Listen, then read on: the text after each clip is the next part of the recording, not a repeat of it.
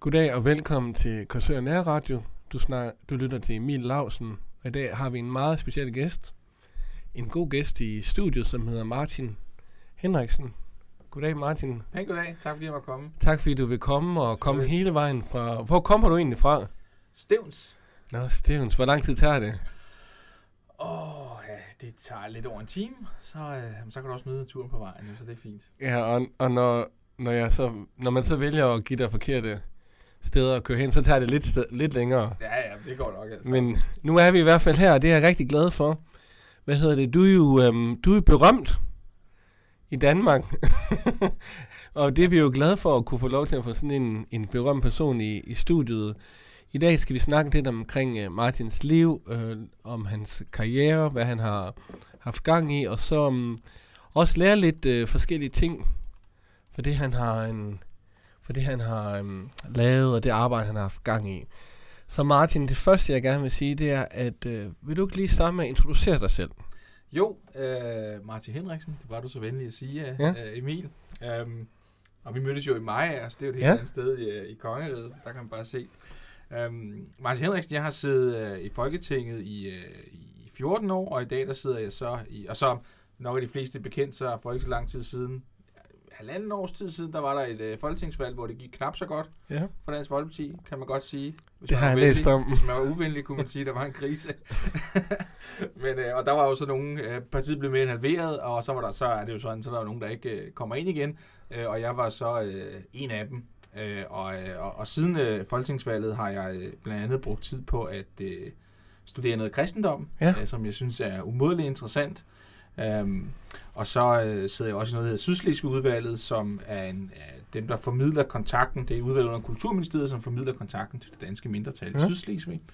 Uh, det synes jeg er et øh, vigtigt fædrelandsarbejde. Og så øh, bor jeg på Stævns med min, øh, med min bedre halvdel, Lea, og vores øh, tre børn, og hund, kat og kanin. Fantastisk. Og det er nogenlunde det. Der er sikkert også noget mere. Jamen, jeg var lige inde på din uh, Facebook-side, hvor der stod, at du havde taget din trampolin ned. Det er Hvor, rigtigt. hvor der, var et dejligt, der var et dejligt billede af din have også. Det ser ud til at være et lækkert og jeg har sted. lige brandsikret vores øh, fyrrum, Nå, okay. så kan det være, at jeg får et nedslag i Men forsikringsprisen. så, det er så må dejligt. du lægge det billede op på Facebook også, så jeg kan like det. Men ellers, øhm, jeg vil bare lige starte med at, øhm, at fortælle lytterne, at Martin Henriksen har jo udgivet en bog, der hedder National Selvforsvar for nylig, som er kommet ud. Og hvordan går det med den bog? Øh, ja, den har ikke været ude så lang tid, så jeg har faktisk ikke spurgt øh, forlaget her for nylig, hvordan det går med den, men altså, der er der sådan med jævne mellemrum folk, der retter henvendelse og spørger, hvor man kan købe den hen og så videre, så jeg tror, det går sådan øh, nogenlunde. Øh, men det er jo altid spændende, fordi det er jo første gang, jeg har øh, skrevet en bog, så, øh, så kan jeg også få lov til at skrive øh, forfatter på, på CV'et. Ja, Martin Henriksen, forfatter, politiker og far. Yes, det er rigtigt. Så det er dejligt. Hvad hedder det? Men Martin, i hvert fald så, øhm, så det til at starte med, eller i, st- for, i starten af bogen, der skriver du lidt omkring din barndom Mm-hmm. på Amager. Ja. Og øhm, vil du ikke fortælle lidt om det, og også din meget øh, interessante far, og det arbejde, han havde? Jamen, altså, vi kommer fra en god, øh, eller jeg kommer fra en god øh, kernefamilie. Far, mor, børn. Øhm, og så har jeg en, øh, en, en lille søster. Øhm, og så øh, også, også hund og det hele, og øh, parcelhuskvarter, og jeg skal komme efter, der skal. Og min far, som du sagde, han er så, og derfor er der nogen, der synes, det er sådan lidt atypisk, øh, at jeg måske er havnet i, øh, i Dansk Folkeparti. Øh, men altså, jeg synes, det passer meget godt sammen. Min far, han var i øh, fagbevægelsen i over øh, 25 år. Ja. Øhm, og derfor kan man sige, at det har selvfølgelig også øh, præget mig. Nu er det ikke, fordi vi har været sådan en specielt politisk hjem, men det har selvfølgelig også præget mig. Så min mor, hun hvad hedder det, har været i, i ældreplejen og været øh, arbejdet hos SAS. Når man kommer øh, fra Amager oprindeligt, Ja. ja. så har man næsten altid et familiemedlem, eller også en selv, Nå. som har været beskæftiget ude i lufthavnen med et eller andet arbejde, og det var min mor så, så også. Så jeg har nok det, som de fleste vil kalde for sådan en, øh, eller min familie har det, man kalder en typisk arbejderbaggrund. Det har jeg også selv sådan set. Ja, spændende. Mm. Nå, men så ved du hvad, så er det jo din farfar, der arbejder på, øh, på et berømt øh, firma, der producerer øl. Og d- morfar, Morfar, ja. Øh, morfar, det var fordi min morfar, han, øh, hvad hedder det, øh, som, øh, han, øh, som jeg også skriver i bogen, så er det nok, i dag vil det nok ikke være så politisk korrekt, øh, men min morfar kunne godt lide at tage mig med forskellige steder, og det synes jeg var en kæmpe fornøjelse. Han tog mig blandt andet med øh, ja, på mange forskellige ture, og så på turen var, det var i de gode gamle dage, hvor når du kom på et bryggeri, så kunne du rent faktisk få en, en, en rundvisning. Ja. Øh, og det, det, nu bor jeg jo tæt på, øh, eller jeg, jeg bor ikke så langt væk fra Faxe Bryggeri, Nej. øh, men der kan jeg forstå, der, kan man, der kunne man også engang få rundvisninger, men det kan man så, så vidt jeg ved ikke få mere. Nej. Øhm, men dengang, der kunne du få en rundvisning, og det var så i Valby øh, på Carlsberg Og der gik Ja. vi så rundt, fordi ideen med det var jo så, at så kunne man komme rundt og kigge, og hver gang vi var færdige, så kunne man jo drikke alle de øl og sodavand, som man ville. Så min morfar, han kunne hygge sig med sin øl, og jeg kunne så hygge mig med alle de sodavand, som, øh, som jeg kunne drikke, og det, øh, det fik vi stor øh, fornøjelse ud af, må jeg sige. Jamen, jeg kan godt læse, når, når man læser din bog, så kan man virkelig mærke, at du, øhm, det er en tid, du har nyt, nyt godt af og haft det rigtig godt. Mine bedsteforældre, det var øh, nogle fantastiske, øh, behagelige mennesker. Du ved, nogle gange så møder man sådan nogle øh, mennesker, som man bare kan mærke er sådan virkelig gennemført gode, behagelige øh, mennesker. Øh, og der kan jeg sådan huske mine, mine bedsteforældre, og nu skriver jeg så i særdeleshed min, øh, min mormor. Det var sådan nogle, hvor man bare tænker, at det var, hvor er man dog privilegeret, at man har haft fået lov til at have sådan nogen i sit liv. Ikke? Ja, jamen det er dejligt, og det kan jeg virkelig godt øhm, genkende. Jeg har også, øhm, desværre min mormor, hun gik bort for, for nyligt, og, og når man tænker er tilbage på ens mormor, så er det også bare, det er virkelig en, en kvinde, man, man holder af, og har lært meget af, og, og tilbragt enormt mange gode timer med. Men det bringer mig så nemlig videre til noget lidt spændende, faktisk. Hvad hvis du sådan har tre ting, du har lært fra din barndom, din far og din mor, og sådan, hvad er de tre ting, sådan, i kort træk, tre ting, du har lært fra din familie? I bogen skriver jeg faktisk, at man kan kunne mine værdier ned til to ting, så det kan være, ligesom jeg kan finde på en ekstra Okay. her. Ej, men du skal sige tre ting. Jeg skal sige tre ting. Og jeg, øh, det, er, det er, som jeg skriver, man kan gå som, som altså, værdier, og holdninger og principper. Og, altså, det, er jo, det er jo mange ting, men jeg prøver at gå det ned til lykke. Ikke, ikke Lars Lykke, men altså lykke, Ja. som i følelsen. Ikke? Lykke og loyalitet. Um, og jeg tror, at det her med, med loyaliteten, det tror jeg, jeg har fra... Um, ej, selvfølgelig fra flere forskellige aspekter i mit liv, men jeg tror i høj grad, jeg har det fra øh, mine forældre, øh, som, hvor at, at, at de var lojale over for hinanden og lojale over for os børn, og hvis vi havde brug for hjælp, så kunne vi øh, altid komme til dem. Øhm, og så tror jeg, øh, så, så det, det tror jeg er noget, jeg har med derfra, og så det er loyaliteten, og i forhold til lykke, så tror jeg, det er noget, jeg har fra øh, blandt andet min, øh, min morfar. Øh, Ja. Han var lidt af en bullerbase. Øh, han kunne godt lide, at der skulle være lidt sjov og Ja. gang i gaden og så videre, ikke også, ikke? Og god til at tale med damerne, kan jeg også huske, han altid Ja. var, når vi var ude på vores øh, ture. Øh, så, så, så jeg synes, det der med, at man finder nogle ting, som man forpligter sig på, og som man er lo- lojal overfor, øh, det er vigtigt. Øhm, og så det her med, at man også husker at, øh, at have det sjovt, imens man gør det. Ja. Ja. Det er jo så lykken, ikke? Så Og har du det og så sjovt? Øh, jeg har det generelt faktisk ganske morsomt. Ja.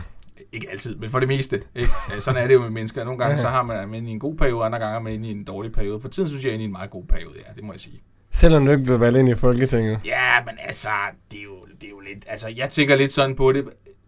Hvor mange danskere kan egentlig sige, at de har fået lov til for eksempel at sidde øh, 14 år i Folketinget, og det er jo et, det er jo et kæmpestort privilegium øh, at være med til at, øh, at, at styre et land. Nu styrer man det jo ikke alene. Øh, jeg er sikker på, at hvis jeg fik lov til det, så ville det gå meget bedre. Ikke? Ja, ja. Øh, men nu skal man jo prøve at finde kompromiser, men at prøve at, at få lov til det, og du får lov til at gøre en forskel for nogle menneskers liv, udover at jeg har beskæftiget mig meget med udlændingepolitik og indvandring osv., så, så har jeg også øh, været formand for Socialudvalget, hvor du beskæftiger dig med meget udsatte borgere i samfundet, og kunne få lov til at, at, øh, at gøre en forskel for dem. For eksempel er der en uddannelse, der hedder STU-uddannelsen, Ja, øhm, som er sådan en, en ungdomsuddannelse for unge handicappede, som jeg var med til at forhandle på plads og oprette og finde penge til osv. Altså, og det betyder jo rigtig meget for mange mennesker i dag, øh, og det er, da, det er da fedt at kunne få lov til at, at være med til sådan nogle ting, og så plus at du også, det kan man sige, det er sådan noget, du kan få lov til at gøre for andre mennesker, men selvfølgelig får du også nogle personlige oplevelser. Øhm, altså, hvor mange kan sige, de rider af Dannebro, ikke også, ikke? Det synes mine børn jo er helt Ja. vildt fedt, ikke også? Ikke? Far, du rider, så kan jeg sige, ja, det er jeg i hvert fald ikke. ja. Og de findes ikke kun i eventyrene, de findes også her. Um, så sådan nogle ting er jo, uh, det skal man jo bare være glad for, at man har fået lov til at prøve. Og, så, og at man så ikke bliver valgt til Folketinget, efter man har siddet der i et stykke tid, det er jo altså, sådan går tingene en gang imellem, ikke? Det skal man ikke uh, tage sig til. Men så fik jeg jo til gengæld mulighed for at, uh, at, uh, at bruge tid på for eksempel at studere kristendom, og jeg fik også tid til at uh, en gang imellem hente mine børn fra skole. Ja. Uh, jeg kan huske, at jeg hentede mine børn fra skole, da jeg var ude af Folketinget. Uh, det hører med til historien, at min hustru har været hjemmegående i mange år, da børnene var, øh, var små. Sådan, det havde vi mulighed for at prioritere det på den måde. Øhm, og så kommer jeg så og henter børnene fra skole, og de kigger sådan helt vantro op på mig og siger, "Jamen, altså far, hvad laver du her? Og så siger jeg, "Jamen, jeg, jeg, jeg kommer og henter jer fra skole, og det var de jo ikke vant til. Øhm, og hvad hedder det, så, øh, og, så, og så siger de, hvor mor hen? Og så siger jeg, mor, mor, hvad hedder det, mor på arbejde. Og så kigger de sådan der op på mig og "Jamen, far, hvordan kunne du dog gøre det, far? Ja, skulle mor virkelig arbejde, ikke? Øhm, så det er jeg glad for, at jeg har fået mere tid til Ja. også øh, familien. Det er fantastisk. Og lærerne, de ringede til politiet, fordi der stod en fremmed mand. Nej, det gjorde de dog ikke. Det, det ved jeg ikke. Jeg smuttede, jeg smuttede, jeg smuttede hurtigt afsted, så det kan godt være, at, øh, at de havde gjort det. Men for at gøre historien sjovere næste gang, skal du bare lægge det, lægge det på den, lægge det lag på den. Men, Ja, men i hvert fald, det leder mig nemlig frem til noget rigtig spændende faktisk, fordi du har været i Folketinget siden 2005. Ja. Så vidt jeg kunne se i, i forhold til, i, um, ifølge min, min kilde, Altinget. Ja. Hvor jeg, hvor jeg var inde og læse om, om dig. Og der, det er jo lang tid. Ja. I forhold til så meget i livet. Ja, det er rigtigt. Altså, jeg har været sociohjælper i, i lang tid, men jeg har ikke været det så lang tid, som du har været folketingspolitiker. Og det er imponerende, synes jeg. Hvad, øhm, kan du ikke snakke lidt om den tid, at du blev valgt ind? Hvordan var din vej til, til Folketinget? Jo, det kan jeg godt. Altså, det, øh, man kan vel næsten sige, øh, nu er vi jo, ja, vi er så i Korsør, men det er Slagelse Kommune også, ikke? Øhm, jeg var jo, hvad hedder det, øh, soldat i Slagelse i 2000 og 2001. Og lige inden jeg øh, blev soldat, eller også var det lige umiddelbart efter jeg blev soldat, det kan jeg ikke lige huske, øh, der øh, meldte jeg mig ind i Dansk Folkeparti, og da jeg så var færdig med at være soldat, det var jeg cirka et, et års tid, så øh, begyndte jeg så småt, og øh, der boede jeg på Nørrebro øh, på det tidspunkt. Øhm, så da jeg så, øh, hvad hedder det, sådan var færdig med det, øh, hos Gardosar-regimentet, og så boede på Nørrebro sådan fast, så begyndte jeg så at være aktiv i forskellige partisammenhæng. Og så øh, på et tidspunkt, så øh, ja, efter øh, nogle år, jeg har været det, og så haft øh, forskellige jobs, øh, og tog jo også en gymnasiel uddannelse, det gjorde jeg ikke lige efter folkeskolen. Nej. Der tænkte jeg, der skulle jeg ud og, jeg var blevet skoletræt, ikke? Ja, ja. Så, øh, så den tog jeg lidt sent der, øhm, og da jeg så taget den, og havde nogle småjobs, mens jeg faktisk ventede, og øh, jeg havde søgt optagelse på universitetet for at studere statskundskab, og mens Mhm. jeg ventede på at starte, jeg var blevet optaget, øh, så var der, et, øh, kom var der et folketingsvalg, og så stillede jeg op, og så blev jeg valgt. Nå.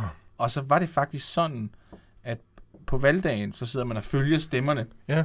og kan sige, at de tigger ind. Øh, og, og, og der var det faktisk sådan, at så sagde de på, på fjernsynet, tror jeg det var TV2 Lorge, at jeg ikke var blevet valgt. Og så tænkte jeg, og det var dagen efter, øh, så tænkte jeg, nå ja, det er jo så sådan, det er. Så, øh, så jeg tog så ud og til en generalforsamling hos vores ungdomsafdeling, og nåede faktisk at blive valgt som næstformand. Jeg tror, det var fra Københavns Kommune eller Københavns Amt, det kan jeg ikke huske. Øhm, så øh, begyndte der at tække sms'er ind, at jeg faktisk var blevet valgt øh, alligevel. Så jeg troede faktisk Men- ikke, jeg blev valgt, og så da, ved, ved fintællingen, kan man Ja. sige, viste det sig så, at jeg var blevet valgt. Og så, Men vent lige lidt. Ja. For jeg er jo også ret politisk engageret. Ja. Og kender den, sådan den traditionelle vej til øh, Christiansborg. Men du siger simpelthen, at du valgte bare lige at stille op. Nej, jeg havde, jeg havde jo været aktiv i, jeg sidder i en lokalbestyrelse i Nørrebro Nordvest, hed den, og sidder i noget, der hedder Nørrebro øh, Lokalråd. Øhm, øhm, så, øh, s- s- det har jeg så gjort i nogle år. Så, jeg, det, så man, og så var der så et opstillingsmøde, og så, så sagde jeg så, at jeg vil gerne stille op, og så gjorde jeg så det. Og så var jeg så så heldig, at medlemmerne, øh, de, de var så så venlige at give mig en tilpas høj placering på listen, der så gjorde, at øh, når man så valgte kredse, sådan fungerede det på, den, på det tidspunkt, så kunne, man så, så kunne jeg så vælge en kreds, som var sådan nogenlunde fornuftig i forhold til, hvor godt dansk folk stod, ikke? Fordi du fik det til at lyde som om, at du bare lige sådan vågnede en dag og sagde sådan, jeg stiller op. Nå, nej, det gjorde jeg ikke. Ej, nej, jeg, det drill, jeg ikke. driller også bare, men det, er, men det var, men det var, ej, hvor spændende. Ja. og nu, øh, og så har du siddet, og hvad er sådan, hvis du sådan skulle beskrive sådan lige i korte træk, nogle, sådan en dagligdag på Christiansborg, hvornår møder man ind, og hvornår står, hvornår, hvordan ser det ud? Det er meget forskelligt. Så, altså, man kan... Øh, nu har jeg jo væsentligt færre arbejdstimer nu, øh, og det er også okay. Det skal man jo også øh, glæde sig over. Øhm, men da jeg var i Folketinget, det er en uge, det kan godt være sådan 70, 75, måske 80 timer eller sådan noget. Det, men det er forskelligt. Men det kan, det kan, det kan sagtens være det omkring. Øhm, og så vil man jo typisk møde ved en 8-tiden, ved en 9-tiden. Øh, jeg, kan, altså, hvis jeg kan slippe afsted med at sove lidt længe, så gør jeg det. Så hvis jeg kunne presse ned klokken 9, så møder jeg klokken 9, ikke også? Ikke? Men ellers så vil det være sådan typisk være en 8-9-tiden, du møder. Og så er det meget forskelligt. Så kan du være færdig klokken 4, eller du kan være færdig klokken 10 om aftenen, eller klokken 9 om aftenen, eller 11 om aftenen. Det er meget forskelligt. Og hvordan øh, holdt du formen ved lige dengang? Øh, tænker du på en runde form? Eller? Nej. Nej, jeg kommenterede ikke på din fysiske form lige nu. Det havde været frækt af mig, hvis jeg gjorde det. Men, men jeg mener bare, altså, øh, altså, var det ikke hårdt og sådan fysisk hårdt at arbejde så meget? Fik man ikke lyst til at bare i, spise kanelsnegl hele dagen? Øh, jeg kan ikke huske... Jeg, nej, jo, det gjorde man nok. Nu er, jeg, nu er jeg nok ikke typen, der lever specielt sundt, uanset. Okay. Det, så jeg synes ikke, det var fysisk hårdt, men når du har lange forhandlingsforløb, Ja. så øh, bliver du jo... Øh, altså, man bliver jo træt på en anden måde. Øh, du fortalte om at tage trampolinen ned. Okay, det var ikke så, så besværligt igen. Men altså, hvis du har et eller andet... Nu har jeg også på et tidspunkt haft fornøjelsen af at være arbejdsdreng øh, dreng eller arbejdsmand hos en tømmermester. Ja. Jeg har også arbejdet på lager, og der er du jo mere fysisk aktiv, så er det jo en anden form for træthed, end at, øh, end, altså, at du sidder til et møde og forhandler og tænker. Men du bliver træt, men du bliver selvfølgelig, men du bliver træt på en anden måde. Ja. Um, jeg synes faktisk, at den mest behagelige form for træthed er faktisk den, hvor du sådan bliver fysisk træt. Ja. Er den anden, den går sådan... Ja, Den gør ikke noget. Den gør noget ved dig. Ja, den, den gør, at man... Øh, også fordi, at øh, du... du øh, Øhm, altså, hvis, når du også du kommer hjem og så videre, så vil du også gerne have overskud til, til andre mennesker og til familien, og hvis du sådan har siddet med en masse mennesker og tænkt og forhandlet og så videre, så har du ligesom brugt dine, øh, altså, så, så, har du brugt, så har du haft hjernegymnastik hele dagen, ikke? Også, ikke? så vil du gerne bare koble af, men, men øh, øhm, så, så hvis jeg skulle vælge mellem de forskellige former for træthed, så tror jeg, jeg foretrækker den fysiske form for træthed, ja. hvor du kan mærke, at du har lavet noget i kroppen, ikke? Men, Ja. Ja. Nå, spændende, spændende. Hvad hedder det, Martin? Nu går vi videre lidt til noget, øhm, til noget, som også er ret vigtigt rent faktisk, fordi du vil jo nok gerne, kunne jeg forestille mig, stille op. Du stiller jo egentlig op, det er jo officielt ja. Til det næste valg. det er rigtigt, ja. Ja, og kan du lige sige til lytterne, hvad for en kreds du stiller op i? Her. Ja. Og Det er i uh, Slagelsekredsen, uh, som jo blandt andet er om ja, Slagelse, og det er jo så uh, Skelsø og Korsør og, og Slagelse og så videre, ikke også? Ikke? Så det er jo, uh, det er, uh, og så er det så på hele Sjælland. Så Ja. man kan sige, at du får en kreds, hvor at man så er spidskandidat i kredsen, og det er Slagelsekredsen, og så, hvad hedder det, er man så på stemmesedlen i hele Sjællands store kreds, som er en kæmpe stor, stor kreds. ja. Helt fra Sjælland, Ja, ja, og så hele vejen ned, ikke også? Ikke? Um, Men det er jo derfor, du er her i dag. Fordi du, er, du stiller op i Slagelse. Ja. Og der tænker jeg, det var være spændende at få for vores lyttere at lytte til en, der, der er lokal, der har et engagement lo, rent lokalt. Mhm. Så øhm, nu har jeg lige et, øhm, noget, jeg tænkte, da jeg sad og skrev det interview, det var, jeg kunne egentlig godt tænke mig at høre Martins øhm, svar på en god og sund ældrepolitik. ja, Kan du beskrive lige kort, hvad er en god og sund ældrepolitik for dig? Hvad betyder, hvad er kerneværdierne for dig personligt? Øh, og hvordan kommer fremtidens ældrepolitik til at se ud, eller ældre social- og sundhedssektor her i Danmark? Ligesom så mange andre ting, så skal man jo styre efter nogle værdier og principper. Og det, som jeg synes, man skal styre efter på, i forhold til seniorpolitik og i forhold til ældrepolitik, det er, at vi har, har, vi har nogle mennesker, som har været med til at opbygge det her samfund. De har arbejdet hele deres liv, de har betalt skat, og når de kommer til et tidspunkt i deres liv, hvor at øh, de har behov for øh, noget omsorg, og de har behov for noget ekstra sundhedspleje osv., så skal de også have en forventning om, så kan de med rette have en forventning om, at samfundet giver noget igen. Så vi skal give noget igen til dem, der har været med til at opbygge samfundet. Og det er sådan det grundlæggende princip. Øhm, og det synes jeg er det, som man så skal operere efter. Og, det, og så skal man jo så finde en måde, hvorpå man kan udmynde det konkret. Øhm, der synes jeg, det er oplagt at kigge på de pensionister, som har mindst at gøre godt med. Der er nogle pensionister, der ikke har specielt meget at gøre godt med. Forbedre deres øh, økonomi. Øhm, jeg synes, det er vigtigt, at man kigger på øh, vores plejehjem. Der er nogle plejehjem, der fungerer godt. Der er nogle plejehjem, der fungerer knap så godt. Som regel har det noget at gøre med, det kan selvfølgelig både have noget at gøre med ressourcer, men det kan i høj grad også have noget at gøre med ledelsen ude på stedet, fordi nogle steder har du en ledelseskultur, hvor hvis der opstår nogle problemer, så er du god til at tage hånd om det, og andre steder så har du udviklet en kedelig kultur, hvor selvom der er problemer, så er det ikke noget, du reagerer på, og så får problemerne lov til at vokse sig større. Øh, men hvis det er, at du så opererer efter de her principper og værdier, som jeg startede med at sige, nemlig at vi har sådan en, en, en øh, vi har en pligt til, øh, til at yde menneskelig omsorg over for de her mennesker, så tror jeg også, at du kan, kan gøre op med nogle af den kultur, som man sker øh, forskellige steder. Så, og så vil jeg også gerne, jeg vil gerne, jeg synes også, der er en tendens til nogle gange, at, øh, at folk, der egentlig har behov for at komme på et plejehjem, og hvor familien ikke af forskellige årsager ikke har mulighed for at hjælpe dem derhjemme, at der er nogle gange, der går det lidt for lang tid med, at de rent faktisk kommer på et, øh, på et plejehjem. Øhm, og der kunne det være meget godt, at man kiggede på, at man kunne indføre en eller anden form for øh, et krav, der for eksempel sagde, at når du når en vis alder, så kan man diskutere, hvor det skal være. Skal det være, når du er 75 eller 80 år? Hvis du der siger, at du gerne vil på plejehjem, så burde du også have, altså burde det udløse en ret til at komme på det, hvor det i dag kan være meget vanskeligt at komme på plejehjem. Så det er nogle af de ting, som Ja. jeg synes er vigtige. Det er jo ingen hemmelighed, at jeg arbejder jo rent faktisk på et plejehjem om natten, Mm. som jeg holder rigtig, rigtig meget af, og øh, jeg er uddannet social- og sundhedshjælper. Mm. Og teolog. Mm. Så det er jo en, en god blanding, men øh, jeg holder jo vildt meget af den, det område, og det brænder jeg for. Ja. Og derfor tænker jeg, nu måtte jeg lige spørge Martin, her på falderæbet, Ja. hvad er det, hvad er det ligesom er en god ældrepleje, det betyder for dig. Ja. Og tak for, et, øh, tak for dit svar. Øh, og så Martin, øh, nu er vi jo i Korsør, Ja. og, øh, og det er jo en god by. Det er Ja. dejligt. Jeg flyttede jo fra Seoul Ja. med 15 millioner mennesker ja, lige under Korsør. Ja, til Korsør efter 16 år i udlandet. Og bor nu her i Korsør, og, og nyder det bare helt vildt meget med min kone og mit barn. Men der er mange, der driller mig, eller ikke driller mig, men, altså, Det, det jo. men, de gør, men, de, men de kan ikke forstå, hvad sådan en, en storbymand med fem som mig laver i lille Korsør. Men jeg holder rigtig meget af naturen. Jeg Mm. holder af folkene i byen og bymidten. Og så Nordet, hvor min familie og jeg går rundt rigtig, rigtig meget. Men bare, Korsør i sig selv er bare et sted, jeg virkelig er begyndt at brænde rigtig meget for. Men Martin, Mm. hvad synes du godt om Korsør? Jeg kan godt lide det sted, Kulturhuset, som vi, øh, som vi, vi sidder vel stadig i Kulturhuset nu, ikke også? Gør vi ikke det? Selvom vi godt nok er på den anden side Ja. af Kulturhuset, ikke også? Ikke? Ja, Jo, jo.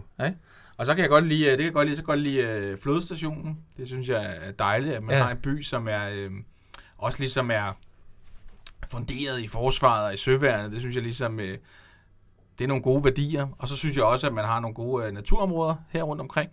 Ja. Øhm, og det er nogle af de ting, som jeg godt kan lide øh, ved Korsør. Øhm, og så synes jeg også, øh, skal jeg ikke lægge skjul på, at jeg er jo, øhm, øh, jeg har boet i byen stor del af mit liv i eller omkring København. Og så Ja. også boet et kort stykke tid i, øh, i Slagelse, og nu bor jeg så ude på landet. Noget af det, som jeg også sætter stor pris på, det skal jeg ikke lægge skjul på, og det har man jo også øh, en del af i, øh, i Slagelse Kommune, det er sådan, altså den åbne natur. Ja. Øh, det sætter jeg virkelig stor pris på. Det synes jeg er, Det er det Synes dejligt. jeg er dejligt. Det er, det er jeg stor fan af, må jeg sige. Og så benytter DF, så vidt jeg forstår, så også ret meget af Commonwealth. Er det ikke rigtigt? Har, har I ikke været her et par gange på jeres møder? Jo, Det synes det jeg. er uh, Commonwealth, der holder Dansk Folkeparti uh, tit møder. Det gør, ja. Ja. de har sådan noget, uh, nu er det ikke lige min afdeling, men der er sådan nogle, Ja, ja, ja. sådan, at hvis du køber dig ind der, så er der et eller andet specielt Ja, ja. tilbud og så videre. Ja, Så vil ja. jeg også sige, at øhm, Slagelse har jo uh, meget kyststrækning. Ja. Ja. Øhm, og det er der også flere, der har sagt til mig, øh, efter jeg har fået fornøjelsen af at stille op her, at øh, kystbeskyttelse, øh, det skal man tage og kigge på. Og det vil jeg gøre. Øh, men det kan jeg også godt lide. Det her med, jeg tror det er 180 km, det er, det er omkring 180-190 km kyststrækning, som der er i Slagelse øh, Kommune. Og det er jo faktisk øh, ret meget. Og det er jo også smukt. Ja. Øhm, nu der, hvor, at, øh, hvor jeg har fornøjelsen af at bo ved Stævns, der har vi jo Stævns Klint, og der har vi jo også øh, masser af kyststrækning. Så altså den der blanding af, af land, af naturen, og så ligesom også at kunne kigge ud over øh, vandet en gang imellem. Ja. det synes jeg er... Jamen, det sætter jeg meget pris på. Ja, Øh, nu sagde du selv, du var, nu sagde du, sagde du selv, du var øh, også øh, uddannet teolog, Ja. og det er jo også nogle af de steder, hvor man ligesom synes, ja, når du sådan er ude de steder, det kan du selvfølgelig mærke mange forskellige steder, men når du er ude de her steder, så kan du ligesom kan mærke øh, naturens øh, storhed, så kan man jo også ligesom finde sådan et øh, par glimt af det guddommelige, vil jeg Ja. mene også, ikke? Ja. Så det, øh, det holder jeg meget af sådan noget. Tak Martin. Selv tak. Hvad hedder det? Øh, øh, til sidst vil jeg bare sige øh, mange tak, fordi du har lyst til at komme hele vejen til Korsør. øh, det sætter jeg virkelig stor pris på. Jeg har, øh, jeg har valgt et, et nummer, som Ja. jeg har lyst til at slutte op med, af med. Øh, det er, øh, jeg skulle til at sige, det er ikke Jotle Biver, men, øh, men det er Beatles med Good Day Sunshine. Sådan. Og jeg synes, det var en god måde at, ligesom at, at, at ønske al held og lykke i dit liv og i din karriere og med din familie, og at du må, du må finde glæde og, og ro i dit liv fremover. Så mange tak, Martin. Tak for det, Emil. I lige måde. Tak. Og ja, vi kan ikke give hånd, så vi kan bare... Øh, vi kan nikke til hinanden. Vi kan nikke til hinanden, ja. ja. Det gør vi.